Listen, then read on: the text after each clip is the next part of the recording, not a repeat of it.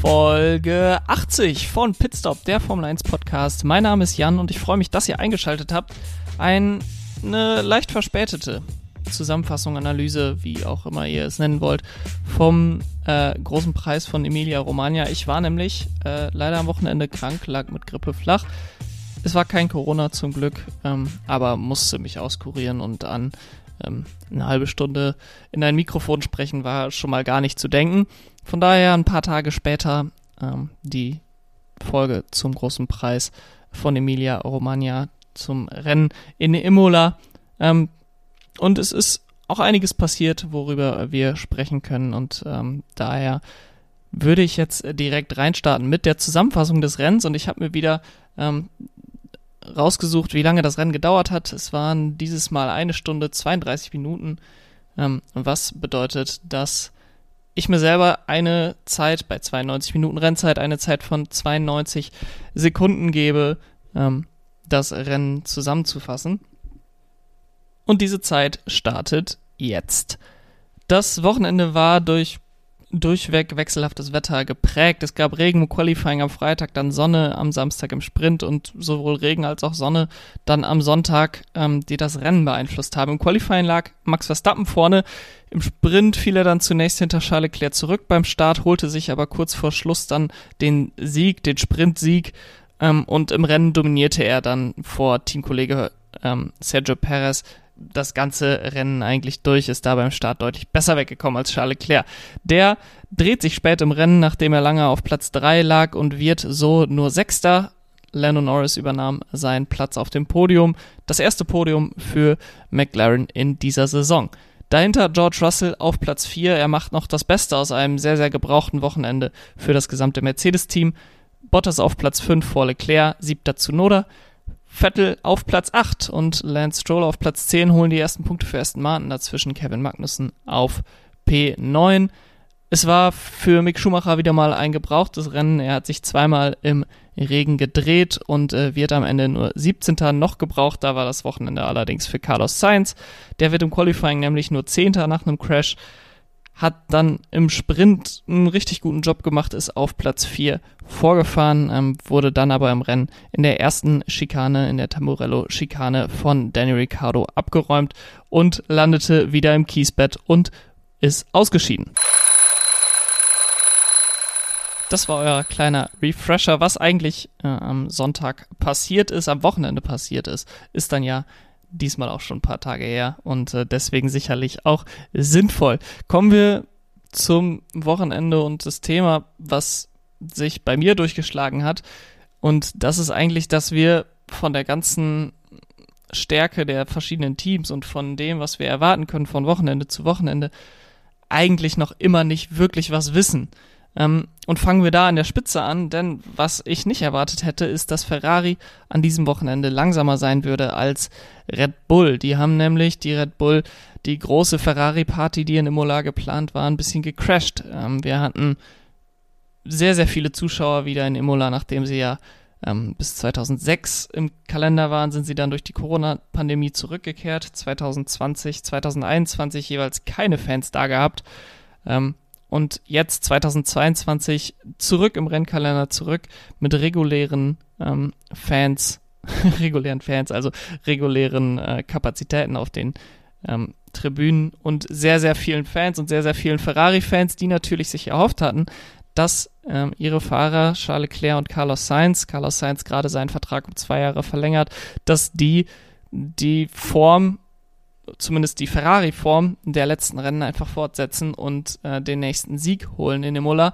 Das war allerdings nicht so, denn Max Verstappen holte schon am Freitag bereits, weil wir ein Sprintwochenende hatten, am Freitag im Qualifying die Pole Position, jetzt auch offiziell die Pole Position ähm, am Freitag, äh, wer da im Qualifying am schnellsten wird. Die war etwas glücklich für Max Verstappen. Ähm, Im Regen schien es eigentlich so, dass die Ferrari schneller waren. Ähm, aber dann äh, war eine ärgerliche rote Flagge oder mehrere ärgerliche rote Flaggen für die Ferrari dabei, ähm, die sie dann ähm, verhinderten, dass sie ihre Zeit nochmal verbessern. Carlos Sainz hat in Q2 einen Fehler gemacht, ähm, hatte zwar schon eine Zeit gesetzt, die ihn für Q3 qualifizierte, aber er setzte das Auto in die Wand in, ins Kiesbett und äh, kam dann im Qualifying dadurch nicht über P10 hinaus.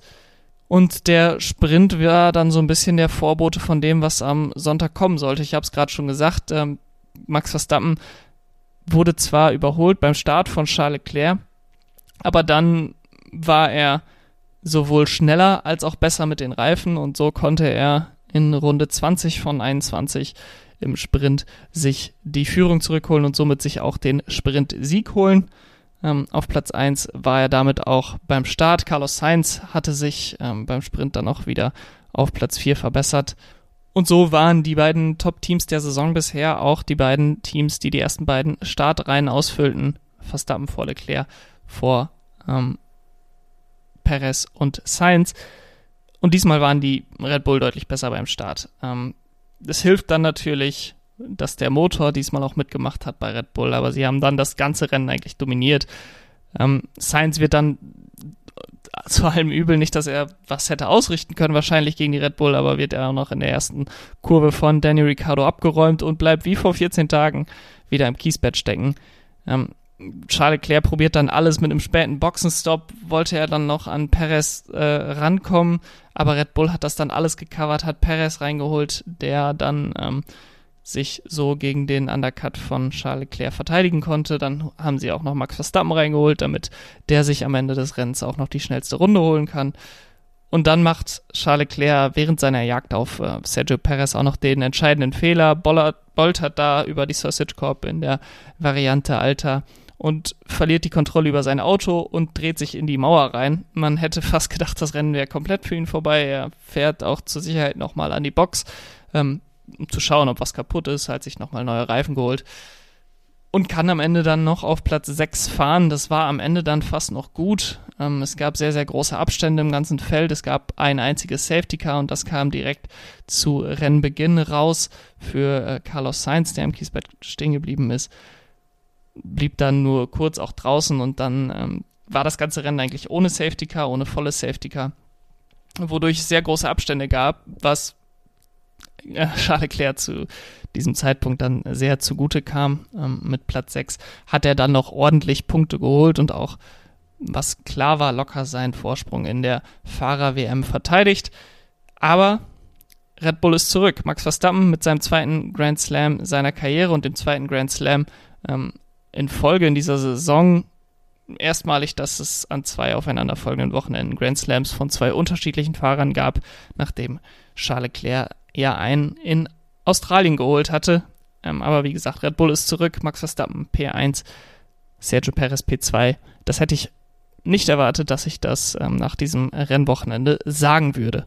Die nächste große Überraschung gab es dann schon direkt hinter den beiden Red Bull, denn auf Platz 3 ähm, lag Lando Norris, der sich seinen ersten Podiumsplatz der Saison holte, seinen dritten Podiumsplatz in Italien. Also wenn es läuft bei ähm, Lando Norris, dann sind sie zumeist, ist er zumeist in Italien. Und McLaren scheinen, die scheinen wirklich ihre Probleme vom Saisonbeginn endgültig jetzt abgelegt zu haben. Ich sage es jetzt einfach mal so, auch wenn die weiterhin vorsichtig pessimistisch bleiben. Aber es scheint wirklich so, dass diese Riesenprobleme, die sie in, in Bahrain hatten, ähm, dass die schon recht einmalig waren. Muss man sich ein bisschen fragen, warum war das so und Vielleicht liegt es einfach daran, wenn man zurückblickt auf die Tests, da hatten sie ja ganz starke Bremsprobleme, wo man gesagt hat, ähm, so wird McLaren kein Grand Prix zu Ende fahren können. Ähm, dann haben sie in der Woche vor Bahrain alles probiert, irgendwie diese Bremsprobleme in den Griff zu bekommen, um irgendwie das Auto A auf die Strecke zu bringen und B dann auch noch mit dem Auto ins Ziel zu kommen. Und das war dann wahrscheinlich sehr zum Nachteil der Performance. Und so war es wahrscheinlich einfacher für McLaren ähm, als für andere Teams, sich zu verbessern, ähm, bessere, schnellere Fortschritte bei dem Setup zu machen, nicht unbedingt durch irgendwelche Upgrades, sondern einfach das Setup ähm, noch zu optimieren, weil das eben sehr viel weniger optimiert war bei McLaren in Bahrain als bei allen anderen Teams in Bahrain, die volle drei Tage Testzeiten dort hatten, Bahrain, und ähm, nicht diese extremen Bremsprobleme hatten. Denn alles, was wir bisher von McLaren gesehen haben und ges meinen gesehen zu haben, hat darauf hingedeutet, dass hier in Imola nicht so ein gutes äh, Rennwochenende hätten haben sollen. Ähm, Norris konnte beim Start sich sogar schon vor äh, Charles Leclerc setzen, nachdem ähm, Norris und Ricardo beim Sprint Fünfter und Sechster wurden. Norris dann beim Start erst an Leclerc vorbei, wurde recht schnell dann wieder überholt. Ähm, da war der Ferrari dann doch deutlich besser noch. Aber er konnte dann P4 ohne Probleme halten, bis hin zu Charles Leclercs Dreher und dann eben davon profitieren und ist dann aufs Podium gerutscht. Also es kommt auch nicht von irgendwoher, ähm, sondern das war einfach der Lohn einer guten Performance. Klar braucht man da ein bisschen Glück, ähm, als McLaren aufs Podium zu kommen. Aber wenn man auf Platz 4 ist, dann finde ich nicht, dass es ein glückliches Podium. Also wenn man von seiner puren Pace auf Platz 4 ist, dann glaube ich nicht, dass es ein glückliches Podium ähm, per se ist. Ein bisschen schlechter oder sehr viel schlechter eigentlich lief es bei Danny Ricciardo zumindest im äh, Rennen. Wie gesagt, er wurde Fünfter im Sprint, äh, Sechster im Sprint, pardon. Lando Norris Fünfter im Sprint, Ricciardo Sechster im Sprint. Ähm, und beim Start hatte er dann direkt zwei Kontakte. Einmal mit seinem mit dem Vorderteil seines Autos äh, ist er gegen Sainz in Sainz reingefahren und bekam dann von hinten noch einen Kontakt von Valtteri Bottas.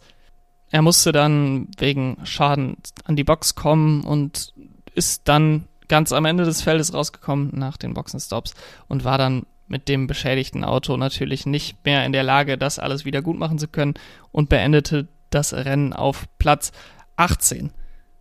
McLaren scheint also die Probleme der ersten Wochenenden ähm, hinter sich zu lassen und Schritt für Schritt nach vorne zu machen. Und so wird es wahrscheinlich sogar interessant werden, ob sie ähm, nicht nur den ganzen Mittelfeldteams gefährlich werden, sondern auch auf Dauer gegen Mercedes um den dritten Platz in der Konstrukteursweltmeisterschaft zu kämpfen. Sie hatten jetzt zu Saisonbeginn eben nicht die Konstanz, die Mercedes hatte, aber bei Mercedes rumort es schon sehr und wenn McLaren diesen Positivtrend so weiterführt, dann wird es sicherlich noch die eine oder andere Strecke mehr geben, auf der die McLaren vor den Mercedes liegen. Und dann kommt es eben darauf an, wer hat bessere Konstanz, ähm, wer hat mehr Strecken, die dem Auto gut liegen. Und äh, dann wird es sicherlich interessant werden können äh, im Kampf um Platz 3 in der Konstrukteursweltmeisterschaft zwischen den beiden Mercedes angetriebenen Teams.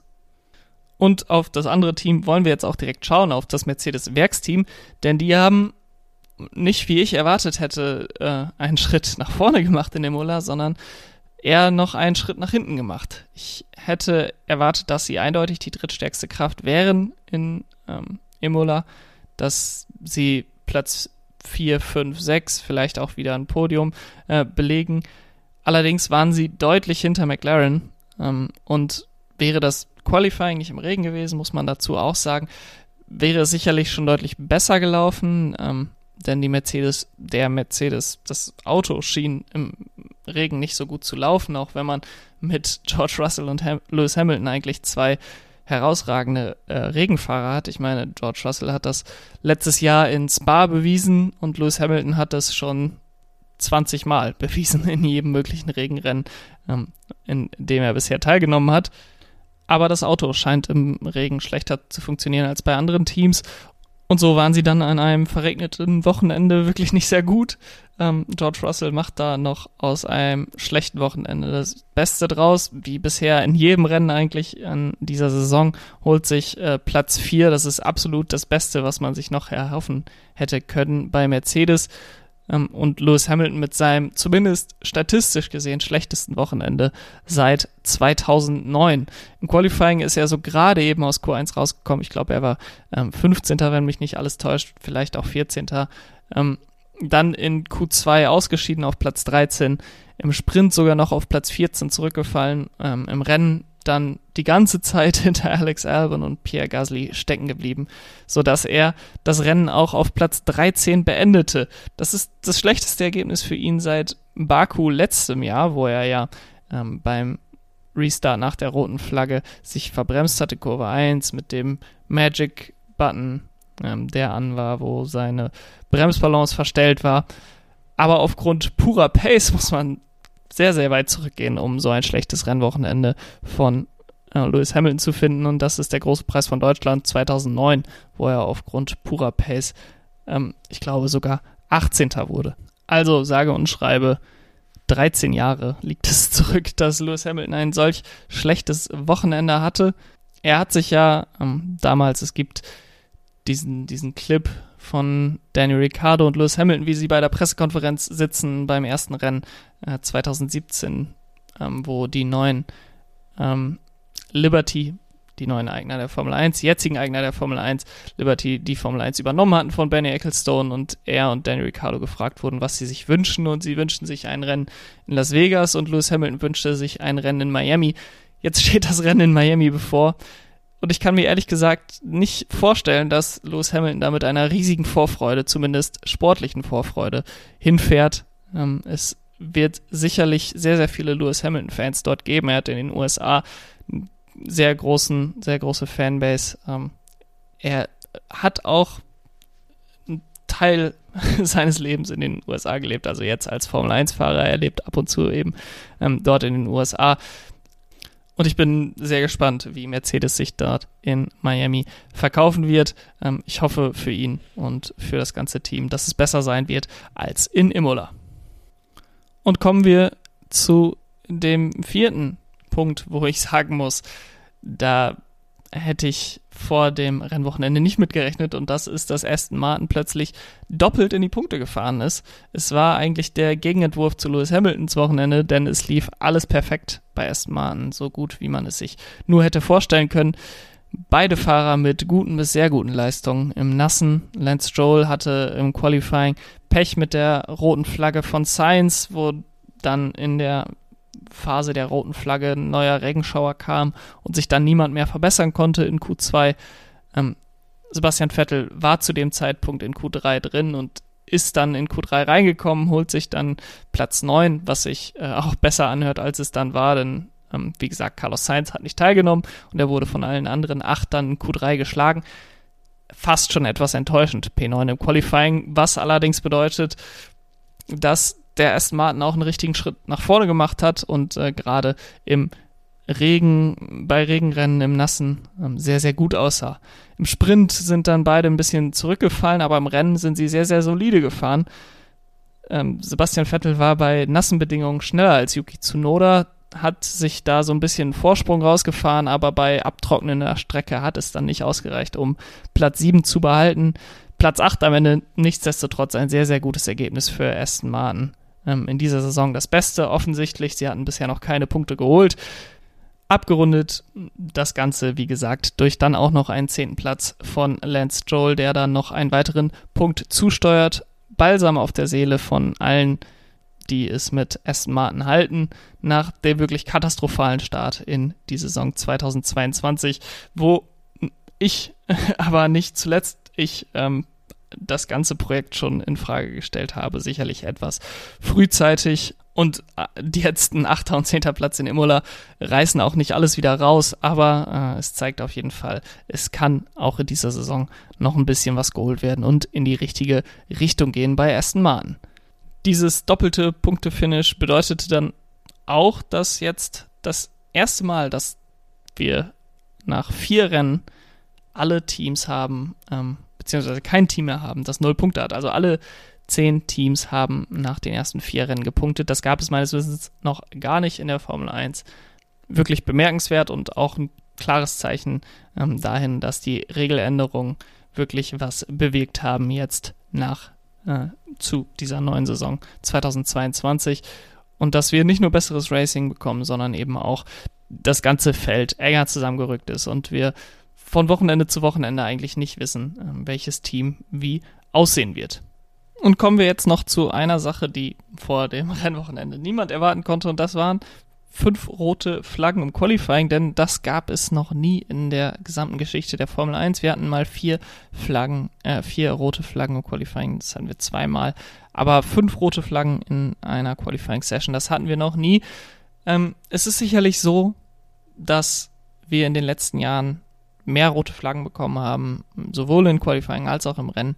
Ähm, ich muss sagen, manchmal denke ich, es ist übertrieben. Auf der anderen Seite denke ich dann aber auch immer wieder, wenn irgendwas passiert, wenn irgendjemand auf einer schnellen Runde ist und gerade in nassen Bedingungen und jemand abfliegt ähm, und da steht ein Auto, was nicht wegkommt, dann haben wir viel größere Probleme, als dass wir vielleicht mal eine rote Flagge zu viel geschwenkt haben mit roten Flaggen im Qualifying und diese Diskussion wurde insbesondere nach Monaco letzten Jahr geführt, als Charles Leclerc eine rote Flagge äh, verursacht hatte, während er auf Platz 1 lag und sich dadurch quasi Pole gesichert hat. Ähm, da kam die ganze Diskussion auf, sollte der Fahrer, der eine rote Flagge verursacht, im Qualifying seine Rundenzeit verlieren. Das klingt im ersten Moment erstmal ganz logisch, denn wenn man sagt, okay, ein Fahrer begeht absichtlich einen Crash, dann soll er natürlich nicht auf Pole stehen, auch wenn er dadurch profitieren würde von diesem Crash und der roten Flagge, die daraus folgen würde. Ich würde jetzt mal weder Charles Leclerc in Monaco noch allen Fahrern, die am Freitag eine rote Flagge verursacht haben, unterstellen, dass das mit Absicht passiert ist. Das ist für mich allerdings nicht der einzige Grund, warum man sagen sollte, dass das keine Strafe nach sich zieht. Ähm, denn Absicht oder nicht Absicht ist ohnehin schwer festzustellen. Wenn man Absicht feststellen kann, dann ist das natürlich ohnehin äh, ein strafwürdiges Vergehen, egal ob wir da die Regeln ändern oder nicht. Wenn man jetzt sein Auto in einer ähm, Stelle parkt, wo man es nicht parken darf, mitten auf der Strecke und dadurch eine rote Flagge auslöst, dann ist das auch jetzt schon eine Strafe. Wenn wir jetzt allerdings starten würden und sagen, okay, jeder, der eine rote Flagge verursacht hat, bekommt seine Rundenzeit gelöscht, dann kommen wir irgendwie in Schwierigkeiten. Denn als erstes Beispiel würde ich da gerne Kevin Magnussen anfühlen, der sich zunächst in Aqua Minerali ähm, gedreht hat, dann stehen geblieben ist, ein paar Minuten gebraucht hat, Minuten ist zu viel, ein paar Sekunden gebraucht hat, um den Rückwärtsgang zu finden, ähm, den dann gefunden hat und weitergefahren ist. In der Zeit, in der er da stand, hat der Renndirektor allerdings schon entschieden, rote Flagge, alle in die Box. Ähm, will man jetzt Kevin Magnussen, der sich nur gedreht hat, nicht mal in der Wand gelandet ist, ähm, jetzt wirklich seine Rundenzeit dafür wegnehmen? Ich denke nicht. Und ich denke auch die Rennleitung möchte das nicht. Dann würden wir wahrscheinlich dahin übergehen, einfach gelbe Flaggen erstmal zu schwenken, bis wir wirklich sicher sind, dass wir eine Unterbrechung brauchen, um das Auto zu bergen, um die Strecke irgendwie sauber zu machen. Und dann ähm, sind wir plötzlich wieder in einem Sicherheitsthema, denn wenn wir erstmal nur gelbe Flaggen schwenken und Fahrer wie Max Verstappen in Q3 am Freitag dann auf einer schnellen Runde sind, zwar langsamer werden, aber nichtsdestotrotz ja daran interessiert sind, möglichst schnell durch die Runde durchzukommen und auch durch das, durch die gelben Flaggen möglichst schnell durchzukommen, dann gefährden wir plötzlich die Fahrer, die irgendwie im Kiesbett stehen, in der Wand ähm, angeschlagen sind, was auch immer und nicht weiterkommen.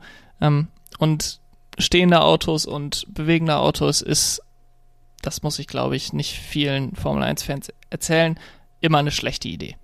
Und worauf es bei diesem Problem dann hinausläuft, ist, dass wir dem Rennleiter auf die Schultern legen, du entscheidest jetzt, ob ein Fahrer seine Rundenzeit verliert, als letzter oder zumindest als Zehnter, 15. im Qualifying, ähm, dann dort in der Startaufstellung steht, oder ob du sagst, okay, ich schwenke erstmal nur eine gelbe Fahne, äh, gelbe Flagge und bin dadurch vielleicht auf der unsicheren Seite, was die Sicherheit eben der Fahrer auf der Strecke angeht. Und das kann es ja auch nicht sein, dass der Rennleiter am Ende des Tages darüber entscheiden muss, wer jetzt seine Runde verliert und wer seine Runde behalten darf, beziehungsweise diese Überlegung noch mit in das Kalkül mit reinnehmen muss, unterbreche ich jetzt die Session oder nicht. Ich bin aufgrund des Sicherheitsaspektes ein Fan davon, Sessions einfach zu unterbrechen, gerade im Qualifying. Wir stoppen die Zeit, es klar kommt immer wieder dazu, dass äh, der eine oder andere Fahrer dadurch benachteiligt wird. Aber in aller Regel hat ein Fahrer entweder vorher die Möglichkeit, eine Runde zu setzen oder nachher die Möglichkeit, eine Runde zu setzen. Bei wechselnden, bei wechselhaften Bedingungen wie jetzt am Freitag ist es natürlich dann immer etwas schwieriger. Nichtsdestotrotz in die Entscheidung des Rennleiters, ob es eine gelbe oder eine rote Flagge geben soll, soll nicht auch noch mit reinfließen, ob der Fahrer dadurch seine Rundenzeit verliert oder nicht. Kommen wir jetzt zum Fahrer des Wochenendes und den Fahrer des Wochenendes, den ich dieses Mal küre, ähm, an dem gab es eigentlich keinen Weg dran vorbei, denn für mich ist der Fahrer des Wochenendes Max Verstappen. Es gab im Gegensatz zum letzten Mal diesmal sehr, sehr viele gute Kandidaten, aber wenn ich in Australien nicht um Charles Leclerc wegen seines Grand Slams herumkomme, dann kann ich bei Max Verstappen jetzt auch nicht sagen, ähm, dass er das nicht bekommt. Wenn er einen Grand Slam sich holt, der WM-Kampf ist durch dieses Ergebnis ähm, 25 Punkte für den Sieg, ein Punkt für die schnellste Rennrunde und acht Punkte für den Sprintsieg. Dadurch ist der WM-Kampf jetzt sowas von eingeläutet. Sehr, sehr wichtiger Sieg für den ganzen Verlauf der WM. Und jetzt steht Miami bevor, wo man wirklich nur mit den Schultern zucken kann, wo man sagen kann, wer liegt da vorne.